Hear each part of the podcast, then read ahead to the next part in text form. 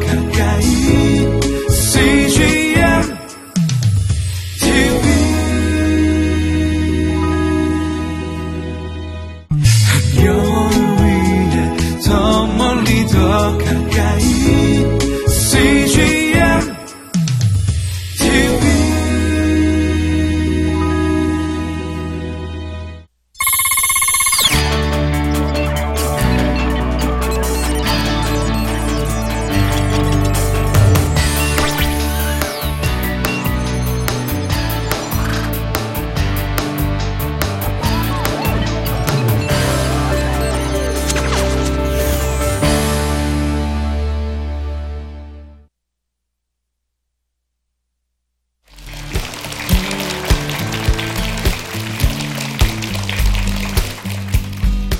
네, 한 주 잘 지내셨어요?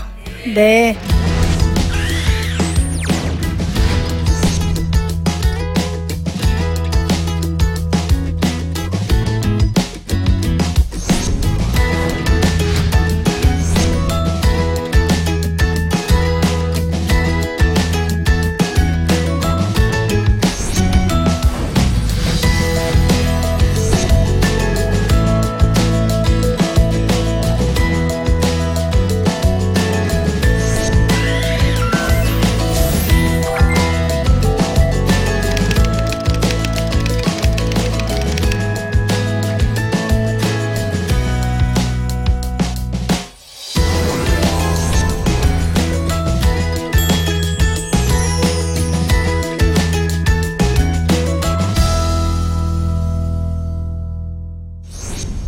한민국에서 공개 입양이라는 개념이 생긴 게 사실 굉장히 역사가 짧아요. 여전히 우리나라는요, 비밀 입양이 더 많고요.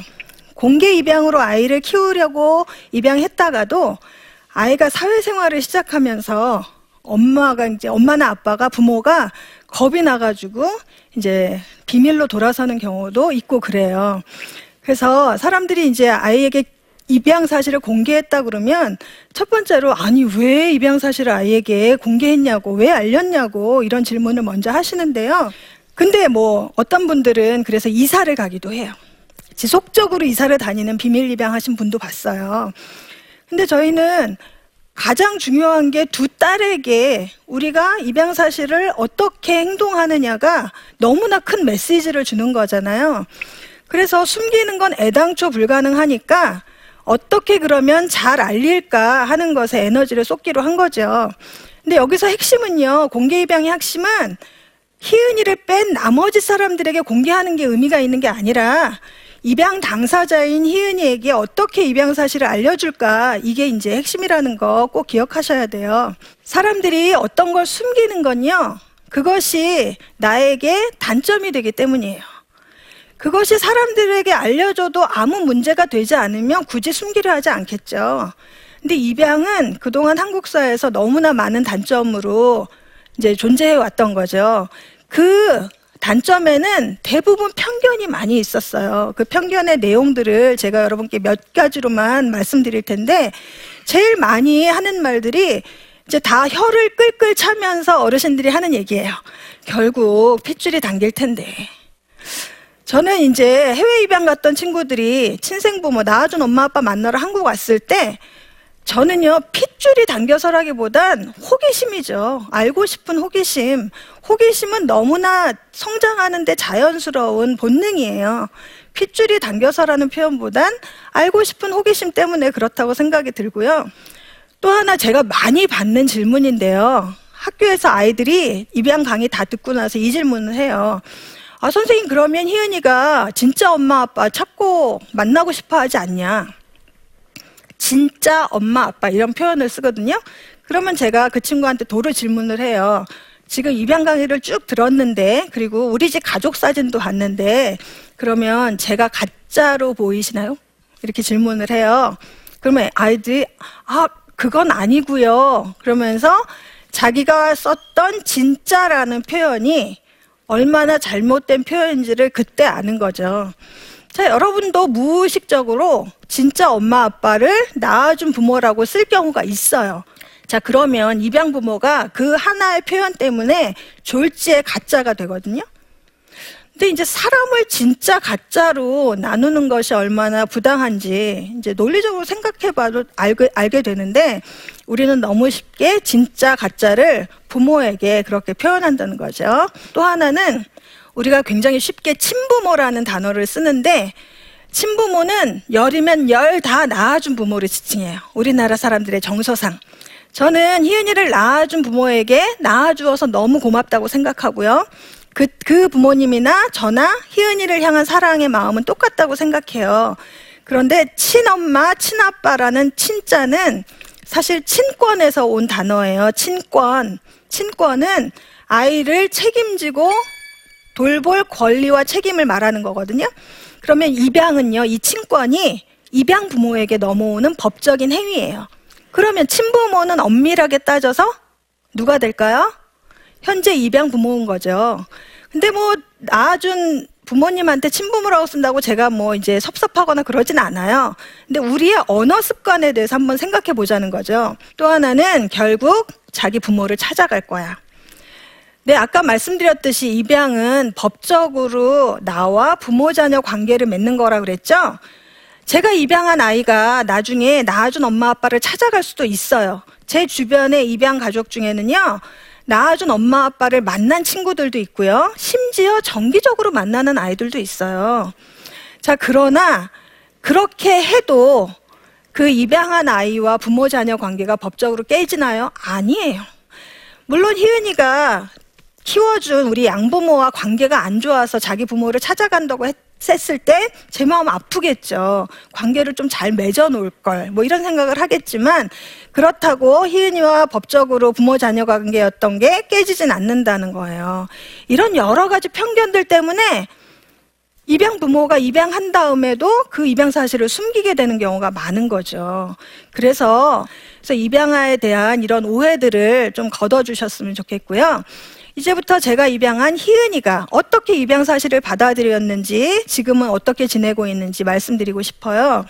자, 공개 입양은 여러분들이 머릿속에 그리듯이 혹은 드라마에서 얘기하듯이 어느 날 엄마 아빠가 문을 살짝 열어놓고 두런두런 얘기를 하세요. 근데 문을 꼭 닫으면 되잖아요. 꼭 열려 있어요, 드라마는. 그거를 아이가 지나가다가 우연히 들어요. 그러면서 문을 확 열고 그렇다면 어머니, 아버지가 제 엄마, 아빠가 아니었단 말씀이십니까? 하면서 이제 가출을 하죠.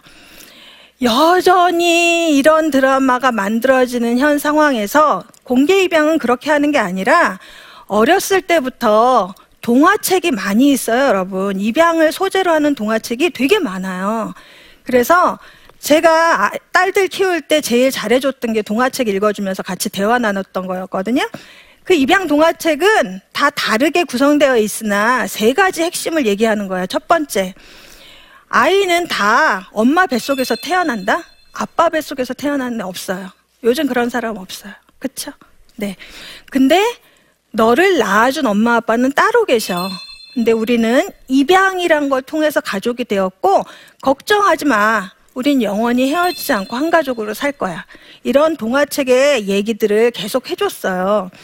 그러다가 희은이가 세네 살쯤 됐을 텐데요. 아이들은 들었던 게 있으면 그걸 말로 할 때쯤 질문을 하거든요. 그거는 희은이만이 아니라 제가 낳았던 아이들도 자기가 동화책 읽었던 걸 나중에 질문을 하잖아요. 첫 번째 희은이의 입양과 관련된 질문은 왜 낳아준 엄마는 같이 안 살아요? 였어요. 자, 아이는 이렇게 한 가지 질문을 해올 때 제일 중요한 건 여러분 이건 입양과만 관계된 건 아닌데요. 아이와의 대화에 가장 좋은 건 질문을 이어받아서 하는 거예요. 아이는 수많은 질문을 해요. 만약에 내 아이가 질문을 지금 안 한다 그러면 아마 어느 때쯤 내가 무심하게 들었을 거예요. 지금부터라도 아이가 어떤 질문을 하면 그것을 기회로 삼아서 대화의 물꼬를 터나가면 되는데요.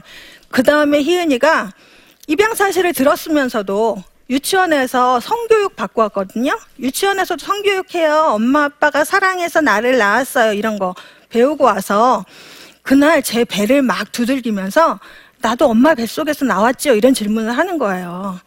입양 얘기 숱하게 했는데 아이들이 처음에는 헷갈려요. 도대체 이게 낳는다. 입양한다. 무슨 차이인가 막 헷갈리고 여러 가지 복잡한 질문을 하거든요. 근데 희은아 그때 엄마가 동화책 얘기할 때 희은이를 낳아준 엄마는 따로 계시다 그랬지? 이렇게 얘기를 하고 그 다음에 무수한 이야기가 이제 오가는 거죠. 그런 질문을 할 때마다 제가 아는 건 아는 대로 모르는 건 모르는 대로 자연스럽고 편안하게 대화한 거예요. 저는 희은이를 낳아준 엄마를 한 번도 만나보지 못했고요. 대신 사연은 어떤 사연인지 입양기관 사회복지사 선생님을 통해서 들은 건 있어요. 아는 만큼 얘기를 해주고 그리고 그 이후에도 희은이가 여러 가지 질문을 많이 한 거죠. 낳아준 엄마는 나처럼 머리카락이 길까요? 어떻게 생겼을까요? 근데 제가 들은 바로는 희은이가 굉장히 예쁘게 생겼거든요. 진짜예요. 객관적으로. 그런데 희은이 낳아준 엄마가 딱 그렇게 닮았다고 하더라고요. 사회복지사 선생님이. 그래서 그런 얘기 해주고. 그래서 희은이가 이제 만나고 싶어 할 때 우리가 만날 수 있도록 해볼 거다. 이런 얘기도 해주고요. 그런데 일곱 살 때 굉장히 의미 있는 이야기를 희은이가 하나 했어요. 엄마, 우리는 입양으로 가족이 되어서 행복한데요. 날 낳아주신 엄마는 날 떠나보낼 때 얼마나 슬펐을까요? 이 이야기를 일곱 살 때 하는 거예요. 맞잖아요. 입양은요, 새로 가족이 되어서 좋은 일이고 행복한 일이기도 하나, 낳아준 엄마 입장에서는 슬픈 일이에요. 이런 일이 없었으면 좋겠어요. 모든 부모가 자기가 낳은 아이를 키울 수 있는 세상이 됐으면 좋겠고요. 근데 희은이에게 그 일은 일어났고요. 그건 제가 희은이를 입양하기 전에 이미 벌어진 일이에요. 그래서 그렇지 희은아, 낳아준 엄만 정말 슬펐을 거야. 너를 키우고 싶었겠지. 그런 이야기를 하면서 희은이가 입양에 대해 갖고 있는 슬픔과 부정적인 이면도 다 인정을 해줬어요. 사실이잖아요. 그렇게 얘기를 하고요. 희은이는 자기 입양 사실을 잘 알면서 컸는데 재미있었던 게 다른 입양아들 중에는요. 뜬금없이 동네 식당 가서도 나 입양됐어요 얘기하는 아이도 있는데 희은이는 분명히 자기가 주관이 있었어요. 자기가 얘기하고 싶은 사람한테만 얘기를 했어요. 그러다가 초등학교 2학년 때 단짝이 생겼고 그 친구에게 아 나는 낳아준 엄마가 따로 계셔. 우린 입양으로 가족이 된 거야. 라는 얘기를 처음으로 이제 커밍아웃을 한 거죠. 그랬는데 둘이 잘 지냈으면 좋았으련만 둘이 싸웠고요. 화해하지 못했는데 2학년 말쯤 무슨 사건이 벌어졌냐면 이 다른 친구가 희은이 입양 사실을 널리 널리 방방곡곡 알린 거예요. 그것도 나쁘게. 쟤는 입양된 애니까 우리랑 달라. 쟤랑 놀지 마. 이렇게 얘기를 한 거예요.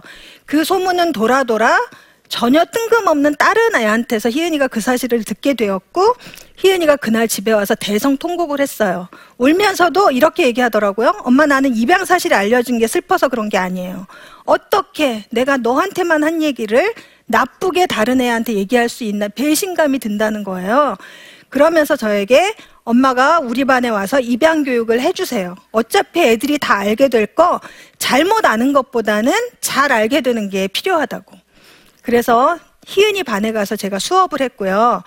희은이가 그 자리에 앉아 있었어요. 근데 희은이는 약간 불안이 있었어요. 다른 애들이 내 입양 사실을 알면 얼마나 그것 때문에 자기가 주목이 되면 놀림감이 될까라는 불안이 있었는데 그 수업을 한 이후로 거기서 완전히 자유로워졌어요. 아이들이 어 그렇구나 입양은 가족이 되는 방법이래 이거 갖고 놀리는 건 나쁜 거래 배우고 나니까 훨씬 편안해지게 이 사실을 이제 이해를 하게 된 거예요. 희은이는 어, 혈액형이 저희 부부와 맞질 않아요. 입양할 때 혈액형 맞춰 드릴까요? 라고 물어봤지만 저희는 공개 입양할 거니까 상관없다 그랬고 저는 B형 남편은 O형인데 희은이는 A형이었어요. 그 사실을 미리 알려줬고요. 혈액형 얘기가 나오면 당황하지 말라고 알려줬는데 3학년 2학기 때 혈액형 얘기가 친구들 사이에서 나왔어요. 저 때 중학교 때 혈액형 배웠거든요. 요즘 애들 뭐 초등학생이 혈액형 조합을 막 얘기해요.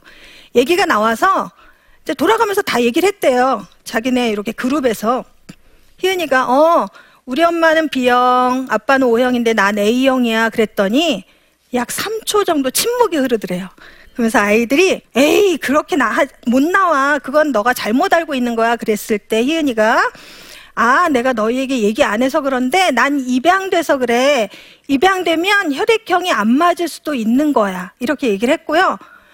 그날 희은이가 집에 와서 저한테 엄마 너무 신기해요. 엄마가 강의할 때 학생들이 물어보는 거 우리 애들도 다 질문했어요. 뭐였니? 그랬더니 그러면 학교 오는 그 엄마가 너 입양한 엄마야? 어. 그럼 너 언니 두 명 입양했어? 아니, 두 명은 우리 엄마가 낳았는데? 그랬더니 근데 그 엄마가 너 사랑해줘? 그래서 희은이가 막 박장대소를 하면서 야 나는 막내야 막내가 제일 사랑받는 거야 이렇게 얘기하고 입양은 사랑해 주려고 입양하는 건데 그러면 사랑 안 해주겠니? 라는 대답을 했다고 희은이가 그렇게 얘기를 하면서 자기 친구들과 있었던 얘기를 하더라고요. 근데 희은이는 자기 입양 사실을 그냥 그렇게 받아들이고 또 나중에 낳아준 엄마 아빠를 만날 수 있으면 좋겠다라고 생각하고요. 지금은 중학교 1학년이에요. 중학교 1학년 돼서도 혈액형 문제는 또 나왔어요. 그래서 또 똑같은 대답을 했고요. 제가 5월 11일에 한 뉴스 프로그램에 생방송으로 출연했거든요. 그날이 입양의 날이었어요. 여러분, 우리나라에 입양의 날도 있어요. 가정의 달인 5월에 한 가족이 한 아이를 입양하자 그래서 11일이 입양의 날이에요. 내년 이제 달력 받으시면 한번 확인해 보세요. 5월 11일 입양의 날 국가 기념일이에요. 그날 저녁에 제가 생방송으로 한 뉴스 프로그램에 나갔는데 그 다음 날 희은이가 학교를 갔는데 친구들이 막 웅성웅성 그룹으로 모여서 희은이를 힐끔힐끔 쳐다보더래요. 한 애가 와가지고 아주 조심스럽게 희은아 어젯밤 뉴스에 세 딸의 어머니가 나왔는데 네 사진도 나온 것 같아서 이렇게 아주 조심스럽게 얘기해서 어 우리 엄마 맞아 나 입양됐어라고 얘기를 한 거예요. 아, 희은이는 어, 사실 이제 입양에 대해서 자기가 이해하고 또 다른 사람들에게 알려줄 정도로 그냥 지금 현재까지는 그래요. 지금 뭐 본격적으로 사춘기를 겪지 않고 있기 때문에 이렇게 그냥 받아들일 수 있을지도 모르고요. 근데 제 주변에 입양으로 이렇게 성인이 된 사람도 꽤 있, 있는데 공개 입양으로 자란 사람들이 입양을 희은이가 받아들이듯이 그렇게 자연스럽게 받아들이고 그냥 자기가 자기 입양 사실이 단점이 되지 않도록 열심히 살고 있어요. 그리고 이제 제가 강의를 다녀보니까 옛날에 비해서 그래도 입양에 대한 인식들이 굉장히 많이 개선된 거는 사실인 것 같아요. 자, 희은이는 자기 가족에 대해서 어떻게 생각하고 있는지 이게 학교 숙제로 제 컴퓨터에서 숙제 해갖고 낸 게 있는데 제가 너무 감동적이어서 일부를 여러분께 읽어드릴게요. 자, 우리 가족은 엄마와 아빠, 언니 두 명, 나까지 이렇게 다섯 명이다. 나와 언니들과는 딱 한 가지 차이점이 있다. 언니들은 엄마가 배로 나왔지만 나는 입양으로 한 가족이 되었다. 내가 입양한 것을 알게 된 사람들이 내가 입양돼서 불쌍하다고 한다. 그런데 그건 틀린 말이다. 나는 사랑을 듬뿍 받는다. 막내라서 예쁨을 받고 아빠는 내 애교면 뭐든지 다 해준다. 친구들은 내 입양 사실을 알고 이렇게 말한다. 너는 가짜 엄마에게 그냥 엄마 아빠라고 부르니? 나는 당연하지라고 대답한다. 입양은 가족이 되는 거니까 엄마 아빠한테 엄마 아빠라고 부르는 게 당연하지. 사람들은 당연한 걸 왜 물어볼까? 그리고 사실 사람에게 진짜니 가짜니 말하면 안 되는 거다. 우리 엄마 아빠가 나를 낳은 것이 아니라 입양했기 때문에 가짜 엄마 아빠라면 나도 그럼 가짜 딸이 되는 걸까? 나는 지금의 우리 가족과 죽을 때까지 가족으로 함께 살 거다. 가족은 즐거운 시간을 많이 보내고 추억을 나누는 것이다. 그게 가장 중요하다. 여러분, 10살짜리 아이의 진리입니다. 가족은 즐거운 시간을 많이 보내고 추억을 나누는 거예요. 그게 가장 중요하지. 그 외에 뭐가 더 있겠어요. 출산이든 입양이든 우리가 가족으로 살면서 아이가 건강한 성인이 될 때까지 즐거운 시간을 많이 보내고 추억을 나누세요. 그게 가장 중요하다고 입양된 희은이가 여러분에게 말하네요. 자, 이렇게 공개 입양으로 자란 아이는 희은이뿐만 아니라 건강하게 잘 자라고요. 또 이제 이거는 모든 아이들의 숙제인데 자기가 잘하고 좋아하는 일을 찾아서 즐겁게 하면서 자기 진로를 개척해 나가는 것. 이게 아이들에게 당면한 과제이잖아요. 네. 그래서 입양 가족이라 그래서 출산으로 낳은 아이들과 더 특별하게 어떤 일을 겪거나 하지는 않아요. 대신 우리 사회가 이렇게 입양을 한 아이들에게 좀 더 관대해지길 바라고 아이들을 입양이라는 이유로 편견을 갖고 대하거나 싹을 잘라버리는 그런 행동들, 언어들을 하지 않는 것이 중요한 것 같습니다.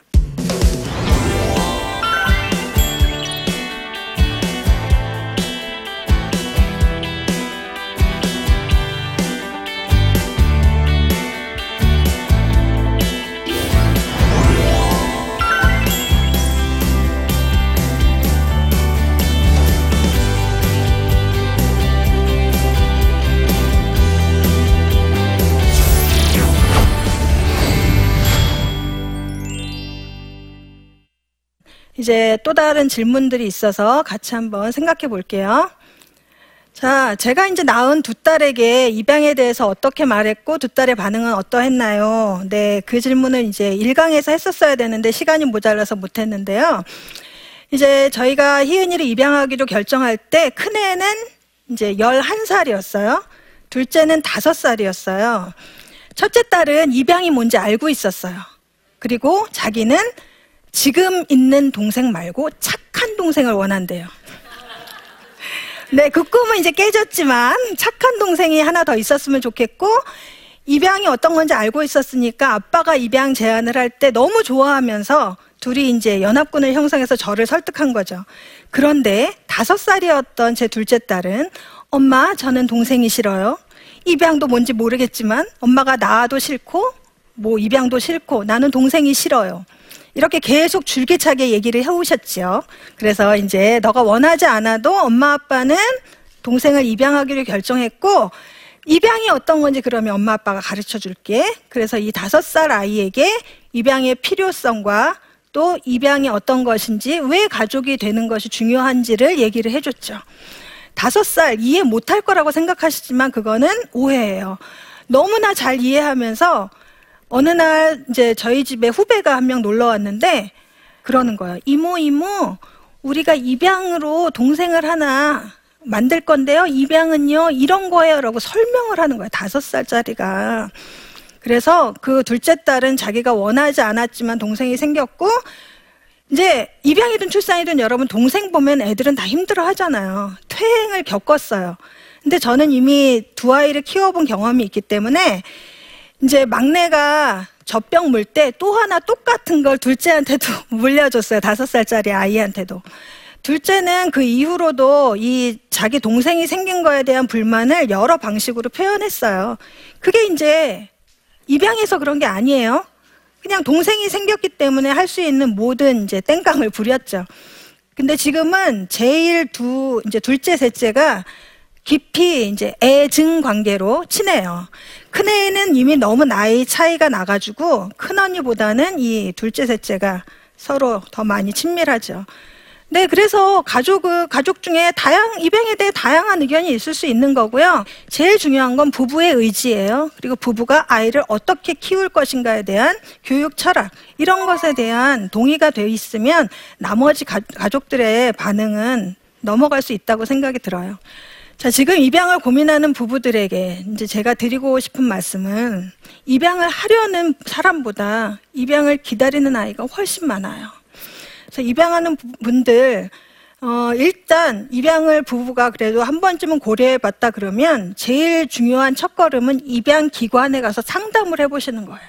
그게 약간 8, 90%를 좌우하거든요. 거기까지 발걸음을 하기가 어려운데 일단 발걸음을 해서 지금 현재 보호가 필요한 아이들의 상황을 좀 보시고 들어보시고 현실을 알게 되면 주저하던 마음들이 사실은 많이 씻겨져 나가요. 내가 이렇게 주저하고 있을 때 아이들은 가정을 필요로 하고 있구나라는 그런 절박감을 느끼시게 될 것 같아요. 네, 두 주에 걸쳐서 이제 입양이 어떤 건지 들으시고 또 저희 가족의 특히 희은이의 공개 입양 이야기를 들어주셔서 감사합니다. 강의를 들으신 여러분 중에 이런 아이들의 부모가 되시고 싶은 분들 가까운 입양기관 꼭 방문해 보시고요. 우리 아이들이 어, 보육시설에서 그냥 공평한 사랑을 받는 것이 아니라 우리 가족이 되어 특별하고 독점적이고 편애가 되는 편애인 사랑을 받으면서 자랄 수 있도록 그것이 건강한 성인으로 자랄 수 있는 밑거름이 된다는 것을 꼭 말씀드리고 싶었습니다. 수고하셨습니다. 감사합니다.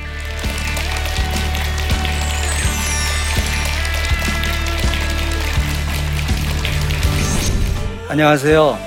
예, 옥소중앙교회 허용한 목사라고 합니다. 저는 예, 요즘에 우리 동네 달동네에서 우유를 배달하면서 우유 목사라고 이렇게 불리기도 하고요.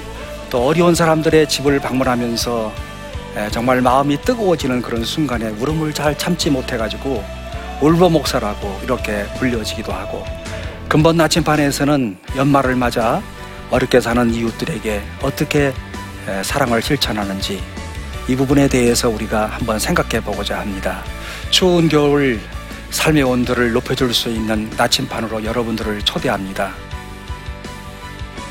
이 프로그램은 시청자 여러분의 소중한 후원으로 제작됩니다.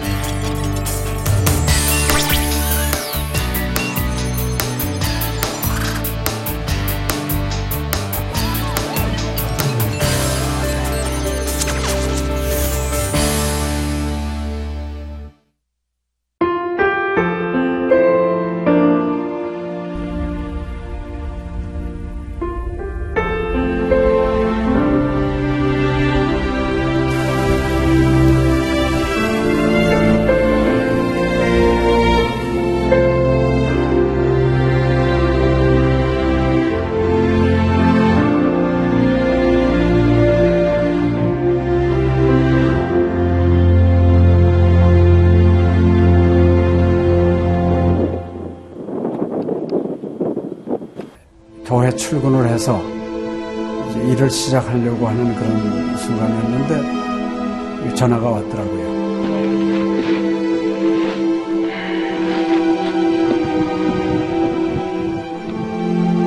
떨리는 음성으로 어, 우리 김성호 선교사가 그 지방사역 나갔다가 전기 사고로 예, 소천을 했습니다.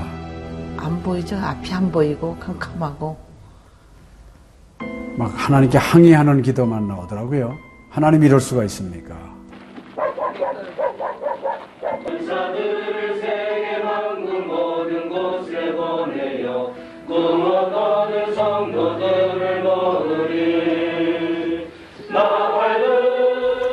성호야 미안하다 미안해 이렇게 그 생각밖에 없어요.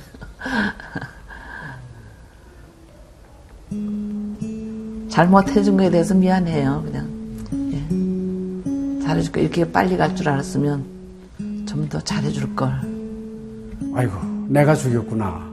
내가 아들을 죽였구나. 몽골에 가라고 권했는데, 권하지만 않았으면은 아무 일도 일어나지 않았을 텐데, 걔가 살았을 텐데, 그 죄책감이 막 일어나더라고요.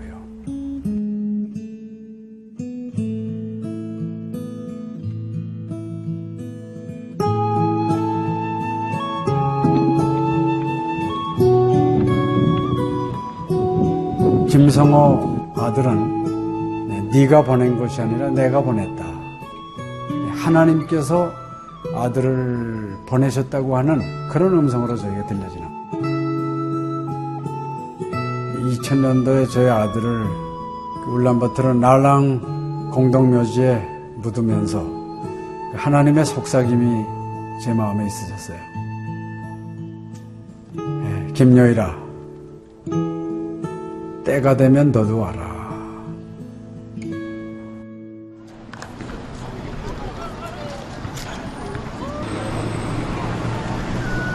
승비 운이 우슬 허연 머니 눈과 빛이 이제는 여러분들은 새로운 시점을 해요. 아다 다 먹기 싫을 때 봤어. 그걸 확실히 내가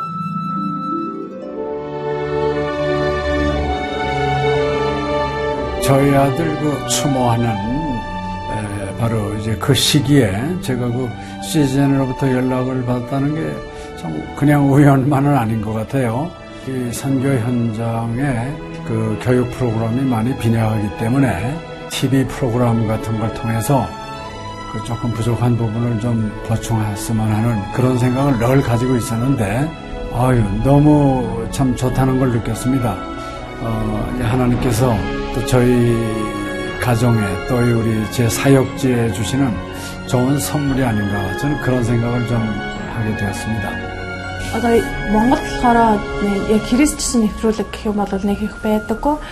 М, Тэр ганцхан зөвлөг ганцхан байдаг болохоор тэр нь ч гэсэндээ сая христний ингээд сайн үзүүлч ч юм уу тэ христийг яг шууд ингээд амжуулах ямарч боломжгүй байдаг учраас ярьж сонсож чадахгүй гэсэн мэд хүмүүс англи сурангаа судаан сурж байгаа учраас а тэрийг бас сонсоод ингэж уншаад тэтгэл хийж байгаа даа талхал- талархалтай нэг зүгээр ингээд нэвтрүүлэг гараагүй штэ тэгээд өхөө яг христчэн бусад орнууд маань яаж мөргөл өрөвд юм өөр бас тхэн хүмүүс ямар хөө байдлаар хүлээж авд ийм хөө байдлуудыг хүлээж авдаг байгаа юм. Монгол ирсэн СЖН-д нэвтрүүлгийнхаа даа тэгээ баярлаа. Тэг үнхээр их баярлаа. Тэг амжилт хүсье аа. Амжилт.